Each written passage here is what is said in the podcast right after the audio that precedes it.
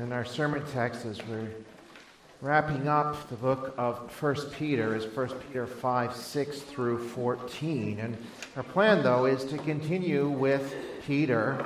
Uh, we'll be just moving into his second letter as he kind of continues on some of the themes of the first, especially this one of having a living hope. He, he does shift focus a little bit, as we'll see, as he wants to warn us about the danger of false teachers and how we need to cling firm to the truth of the gospel.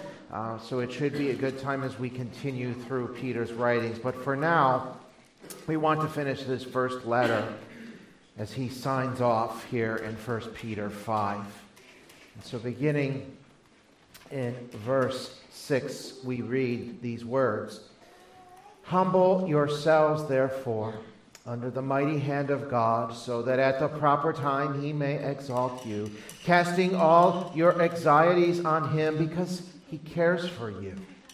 Be sober minded, be watchful. Your adversary, the devil, prowls around like a roaring lion seeking someone to devour. Resist him, firm in your faith, knowing the same kinds of suffering are being experienced by your brotherhood throughout the world. And after you have suffered a little while, the God of all grace, who has called you to his eternal glory in Christ, will establish, restore, confirm, strengthen, and establish you. To him be the dominion forever and ever. Amen by Silvanus, a faithful brother, as I regard him, I have written briefly to you, exhorting and declaring that this is the true grace of God. Stand firm in it. She who is at Babylon, who is likewise chosen, sends you greetings, and so does Mark, my son. Greet one another with the kiss of love. Peace to all of you who are in Christ. Father in heaven, we thank you for your word, and we ask now that as we have it proclaimed, that you would attend to that by your Spirit, so that it might minister grace to those who hear. We pray this in Jesus' name. Amen. And so, again, here we are at the end of Peter's first letter, and he has certainly taught us a lot. He has proclaimed the, the grandeur of the gospel, revealed the glories of Christ, uh, especially his suffering and his death and his glory after. He has explained to us blessing upon blessing that belongs to those who belong to God through faith in Jesus. He has confirmed the, the reality of suffering in this life, even for those who are the children of God. And he's given instruction on how the church ought to live in a world of suffering, in a world that hates everything about them because it hates everything about Jesus.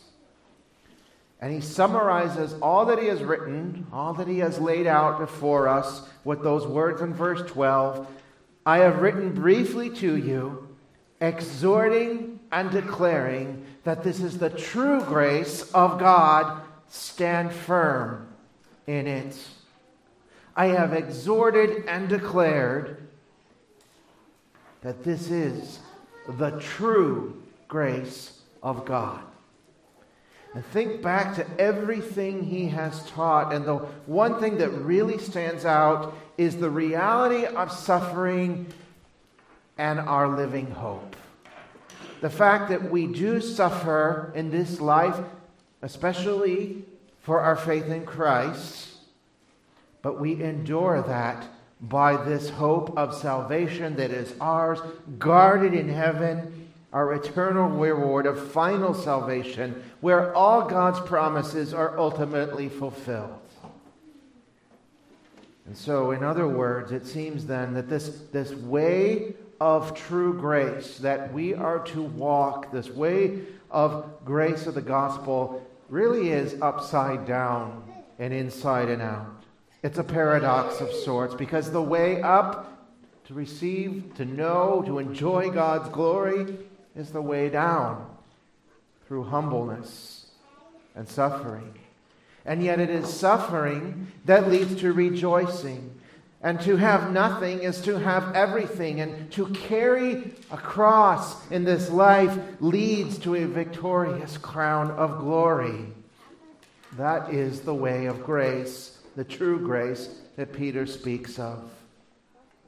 And it is the grace in which he gives us one final encouragement and exhortation. He says, In that grace, stand firm. And he signs off his letter. And so the point of this, as he concludes his letter, really is the point of this whole book of Scripture. And that is the, the way of grace, the path of the gospel does lead through hardship and difficulty and affliction and suffering, but it always will result in healing and rejoicing. And so, as believers, you can stand firm in that eternal grace of God. And he lays this truth out to us in three ways by showing us what the grace of God awakens within our hearts. First, he shows us that the grace of God awakens an awareness of who God is so that we might humbly trust him. And so he picks up right where he left off on this theme of humility that he spoke of in verse 5, where he laid out that, that great theological principle that God resists the proud, but he gives grace to the humble. And based on that, he says in verse 6 Humble yourselves, therefore, under the mighty hand of God, so that at the proper time he may exalt you. By now, you'd think, well, Peter, you have said a lot about humility and submission. I mean, it does seem to be one of the, the dominant themes in this letter, at least as a response of faith to, to God and what he calls us to.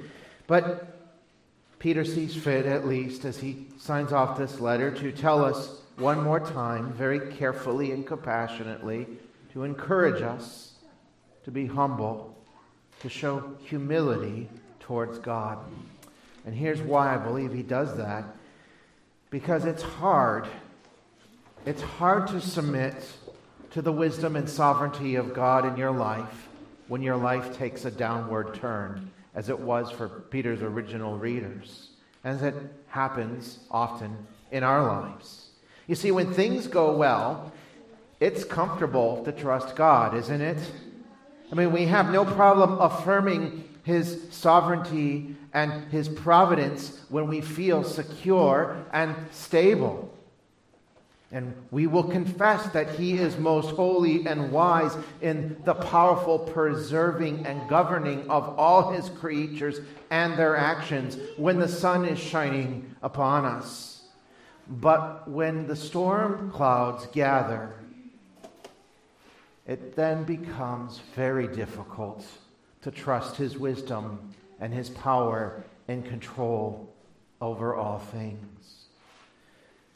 And as we noted, Peter's audience, those in ancient Turkey, were beginning to feel that storm as the pressure came upon them. And they felt that they were living in this, this hostile society. They could smell the embers of persecution burning life looked like it was about to get very difficult indeed. Peter has not been promising them their best life now, because that is not the gospel. But he has been promising them hope in Jesus.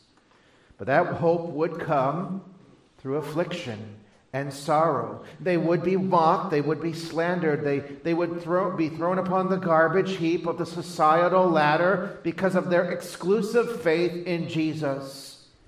And that didn't mesh well with the popular mind of the day. But when that happens, when you feel that pressure, it does become hard to trust the wisdom and the power and the sovereignty of God in your life. But it is in those moments that we need to trust his providence the most. And so Peter encourages us here. He says, Humble yourselves under the mighty hand of God. That's an interesting phrase. We see it most often in the Old Testament. In fact, the only time we see it verbatim in the New is right here in Peter's first letter. But we definitely sense that it is implied elsewhere in the New Testament. The mighty hand of God speaks of God's judgment as well as his deliverance. It is all his actions of grace everything he does to accomplish his purposes, to redeem a people for his name from the bondage of their own sin and Satan and suffering and death. So, for example, we read in Exodus 13 9, which of course is speaking of God's deliverance of his people from Egypt. We read these words For with a strong hand the Lord has brought you out of Egypt.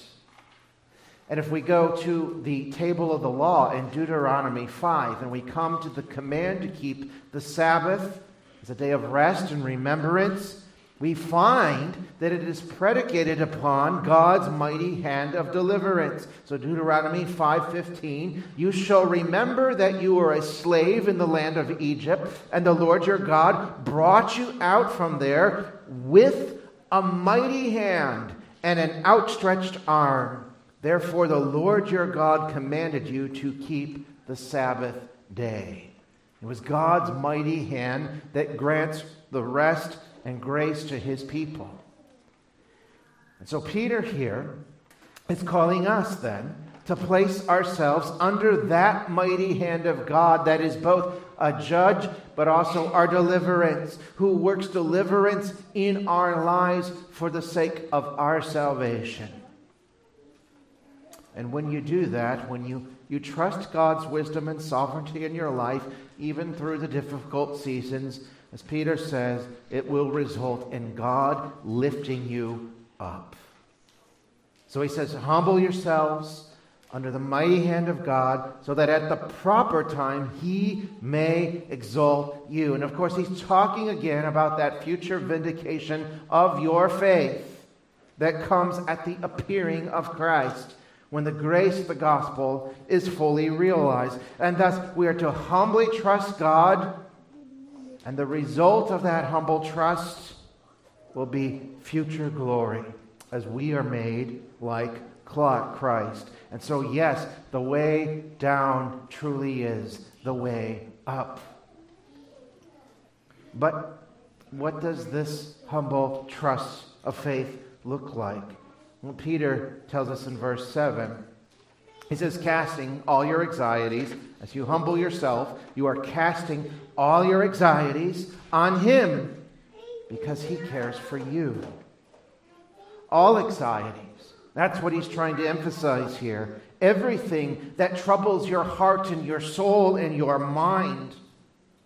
It's more than just a feeling of anxiety that comes over you. But this idea of all anxieties is, is all of your doubts, all of your discouragements that overcome your hearts and weary you and pull you down. And so, all those cares, that's what we are to cast. Or literally, the idea is to throw with great force upon God. There's a sense of desperation here. It's like saying, Lord, I can't deal with this. Here, you take it. I can't handle it. And that's what God wants to hear. He wants to hear that because that is our humility. It's us coming to the end of our rope and saying, Lord, I can't do this, but I know you can. And the Lord wants to hear that because, as Peter says, he actually cares. And notice he doesn't just generally care, but Peter says he cares for you. For you. It's personal care, care for his people. He is, after all, your father, and you are his son or daughter by his grace through faith in Christ. And so we are aware then, by grace, by the grace of the gospel, we are made aware of who God is a caring and compassionate Father. And being aware of that, we certainly can cast all of our fears and frustrations and faults and discouragements and doubts and difficulties upon Him. which of course is going to take humble faith, submitting to God's powerful hand. So grace awakens an awareness of who God is so that we can humbly trust Him. Secondly, grace awakens an awareness of who your adversary is so that you can steadfastly resist him. 1 Peter 5 8 through 9, Peter writes, Be sober minded, be watchful. Your adversary, the devil, prowls around like a roaring lion, seeking someone to devour.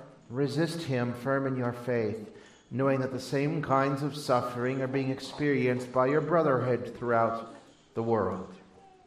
Mean, Peter likes to use the same phrases and words again and again, it seems. We've noticed that. Here's another familiar word. He speaks again about being sober minded. Something we saw back in verse 13 of chapter 1 and also uh, recently in verse 7 of chapter 4. It's that call for, for clear thinking, the life of a mind that isn't distracted or clouded by other things. Being sober minded means uh, that we are not being controlled by things that would influence us and our desires to distract us from God's mercy and grace in the gospel. And this time, he calls for this sober mindedness uh, to also be coupled with watchfulness. Now, Peter understood something about being alert and watchful, or at least the danger of failing to be alert and watchful. After his final earthly meal with Jesus and the other disciples before the crucifixion, he goes with Jesus to Gethsemane, there to pray with Jesus. And it is in that garden, that beautiful setting, that this intense spiritual battle is taking place. For the Son of God is about to submit himself to the will of the Father and give himself as a ransom for many. But Peter, as a disciple of Jesus, wasn't ready for that spiritual battle. His mind was not prepared, he was not watchful. His spirit was willing, but his flesh was weak. And Peter chose sleep over prayer.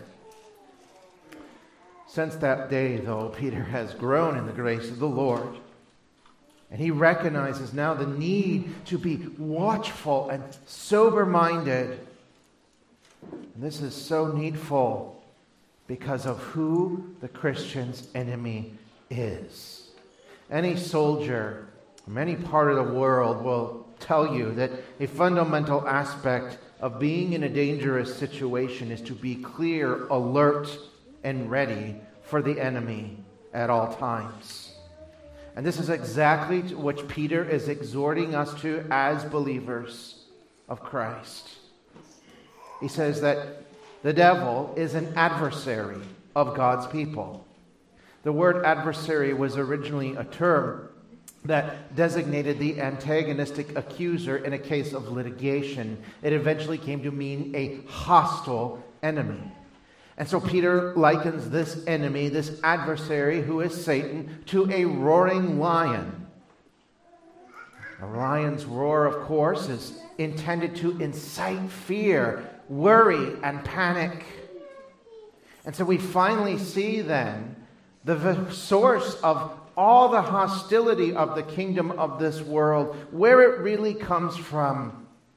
It comes from that old adversary, the devil, who has been roaring from the garden against the people of God. He has been roaring against the church to create fear and drive us away from our faith in Jesus.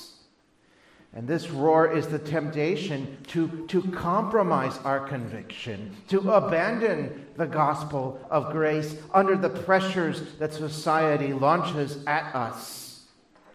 For some believers, that has been imprisonment and the threat of death. But for many, many, it has simply been the temptation to capitulate to a world that mocks us and ostracizes us and pressures us to conform to their sense of morality, their sense of what is right and true, instead of what God declares is right and true. And to abandon our faith in order to be accepted by the broader culture. That is the roar of the lion. Using the image of a lion is, is, is purposefully interesting. Jesus is also portrayed, as you are, I'm sure, aware, as a lion.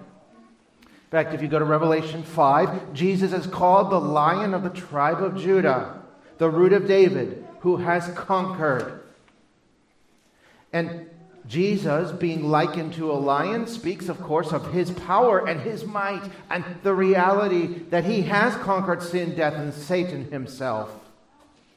The image of the Lord being like a lion is, is not limited, though, only to the New Testament. We can go back to the prophets, for example, Amos 1 2, where we hear, The Lord roars like a lion from Zion and utters his voice from Jerusalem.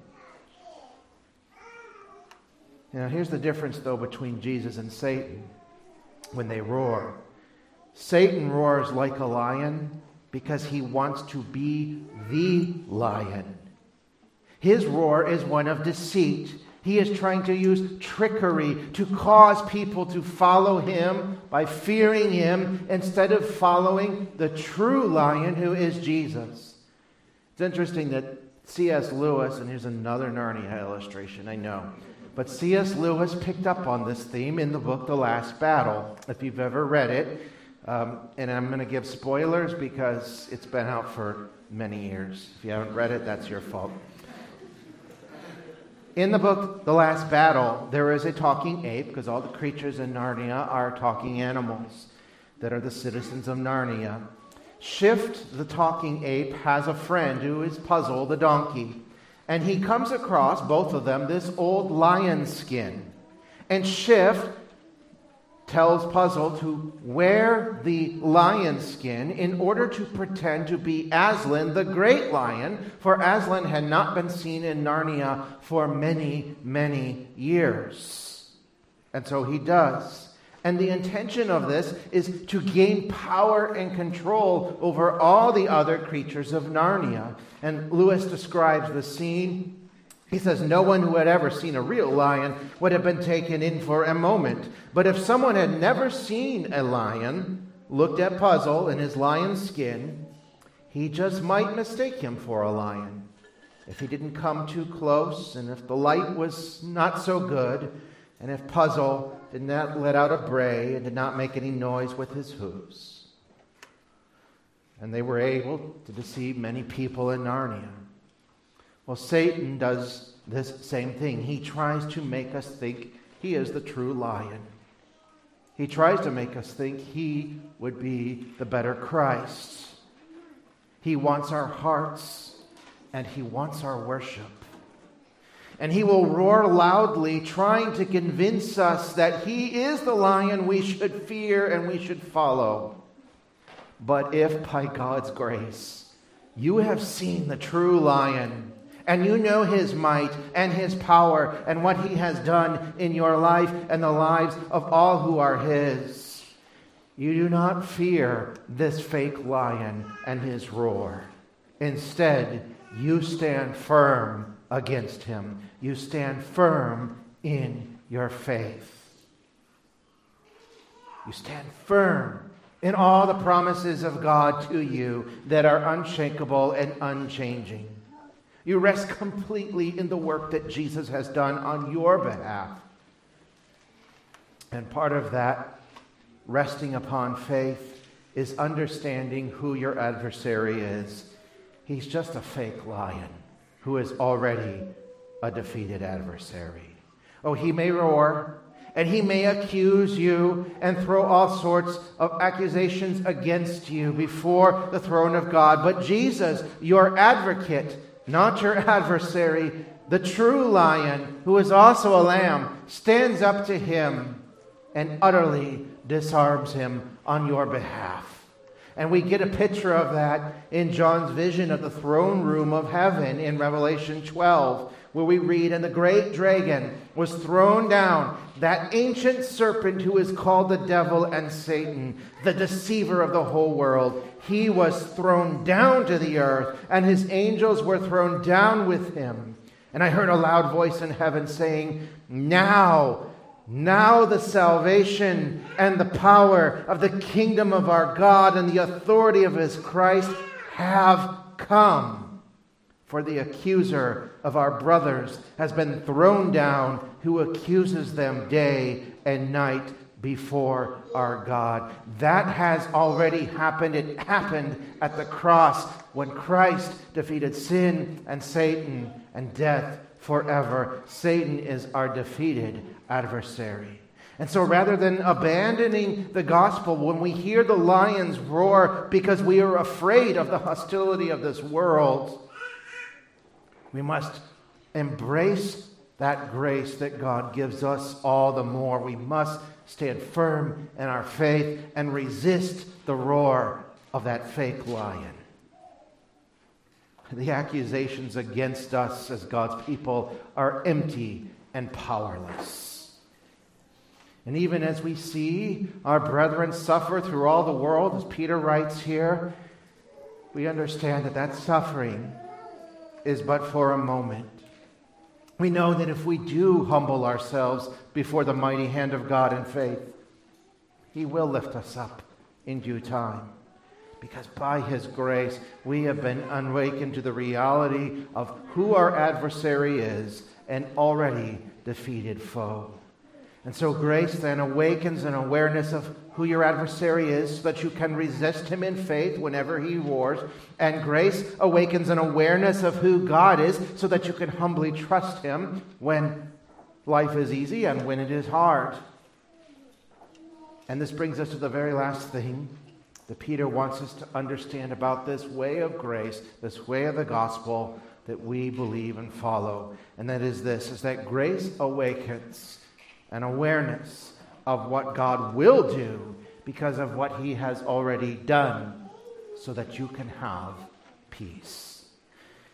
Peter shifts from exhorting us to have faith through humility and steadfastness, resisting our adversary, to now encouraging us once again by reminding us what God has done on our behalf.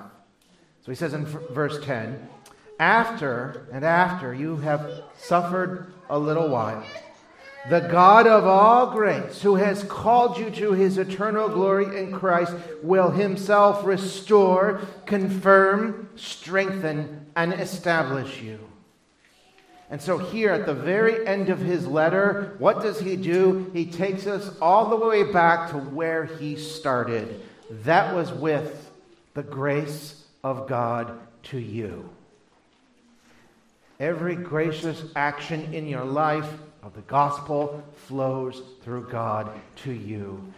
Because he is, as Peter says, the God of all grace. He is a gracious God. It is part of who he is. And so, from that grace, as Peter writes, he has called every believer.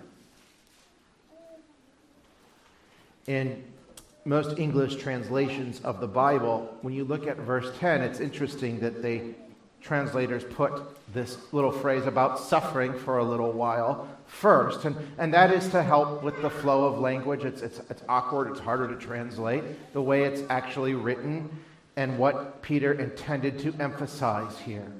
But when you look at it in the original language, it isn't our suffering for a little while that he wants us to focus on. Because he starts this sentence by telling us about the God of all grace, who has done what? He has called you to his eternal glory in Christ. That's what he wants you to focus on.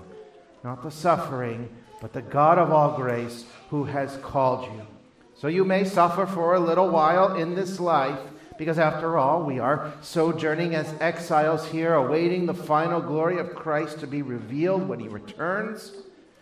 But what he wants you to remember is God has already called you. It's what he has already done. He has chosen you to be his child from eternity past. And he did that not based on anything that you have done or will do or have failed to do, he simply did it on the basis of His amazing grace. He has called you. And based on that truth, Peter then bursts forth into this rhetorical crescendo, pointing us to the future fulfillment of God's grace. This is because God has called you, because He's chosen you, because He's been gracious to you, because He's made you His possession, His people, called by His name, His holy nation, His royal priesthood. He, because He's done all that, He will restore confirm, strengthen, and establish you. And all those actions, they're all synonymous. They're all talking about the same thing. They are all synonymous with our future hope, our final salvation. Uh, to restore speaks of healing or mending, literally, the, the setting of a broken bone. And so those who suffer and are broken will suffer no more when grace is finally fulfilled. And we will be restored. To, to confirm speaks of being fixed or fastened into place.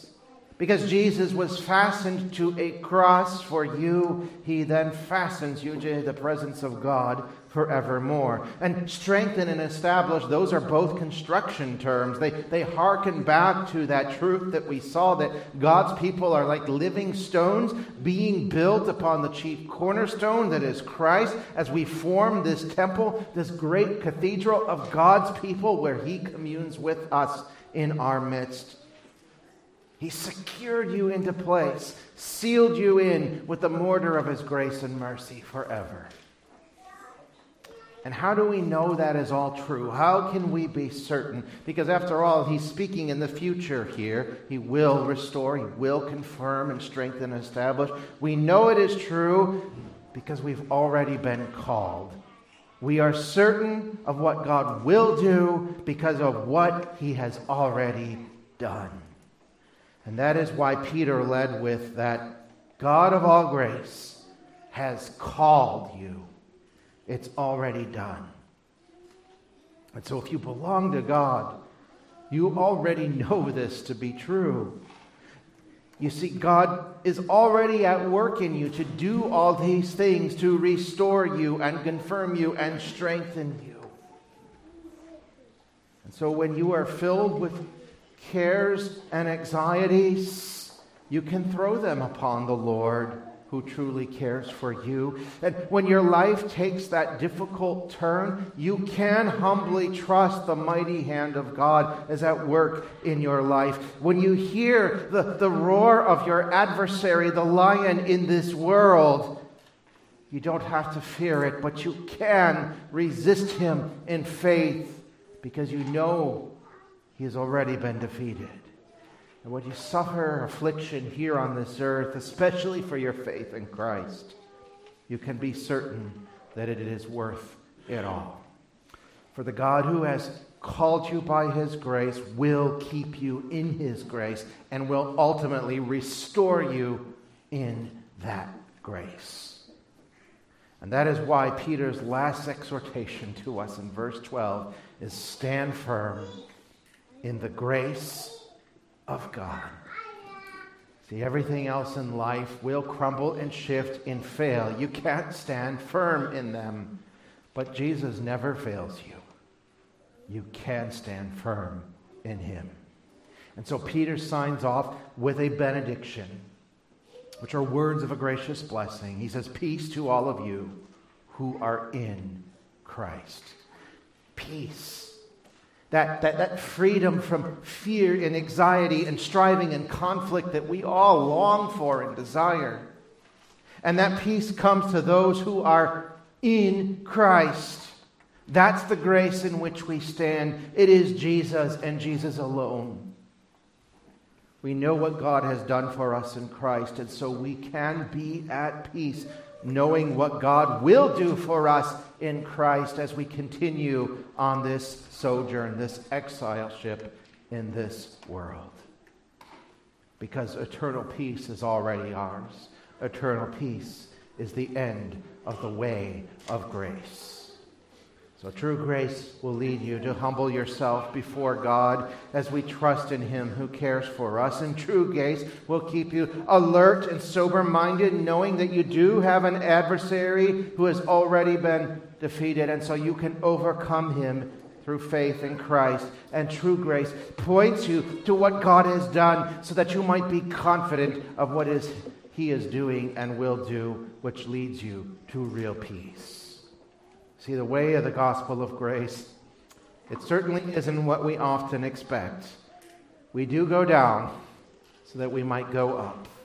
We are broken so that we might be healed. We will suffer. We are humiliated so that we might be exalted and glorified and lifted up and know everlasting victory. We bear a cross so that one day we might wear a crown. We face strife so that we can know peace. But in the end, there is no better way than the way of grace. There is no better path to follow because everything else never takes you where you need to go. It never takes you away from that suffering and that affliction and that sin and from the roar of the lion. Instead, it steers you right into them trying to deal with the afflictions of life and the suffering of the world and the sin in our own hearts without the grace of God in Christ Jesus only leads to more affliction and suffering and sin. And in the end, there is only death, eternal death. But in Christ, there is life and peace and joy forevermore. And so, brothers and sisters, as Peter said, stand firm in the grace of God. Stand firm. Keep walking the way of the gospel through all of the ups and downs and twists and turns. Keep walking in the gospel when that fake lion roars at you. Keep walking in the gospel. And one day, this sojourn will come to an end. And we who are exiles will take that foot over the threshold of that city that God has prepared for us. And we will be finally home. Let us pray. Father in heaven, we thank you for your word once again and the grace, the amazing grace of the gospel. Father, this is not something we could achieve in our own ends. We could not take the steps to reach this peace and to enter into the beauty of that city, that inheritance of your glory that you have prepared for us. But you, O oh God, can lead us. And you lead us often through times of suffering and sometimes having to carry a cross. But we do so in faith, knowing that the end is in sight. And when we see Jesus, it truly will be worth it all. We pray this in Christ's name. Amen.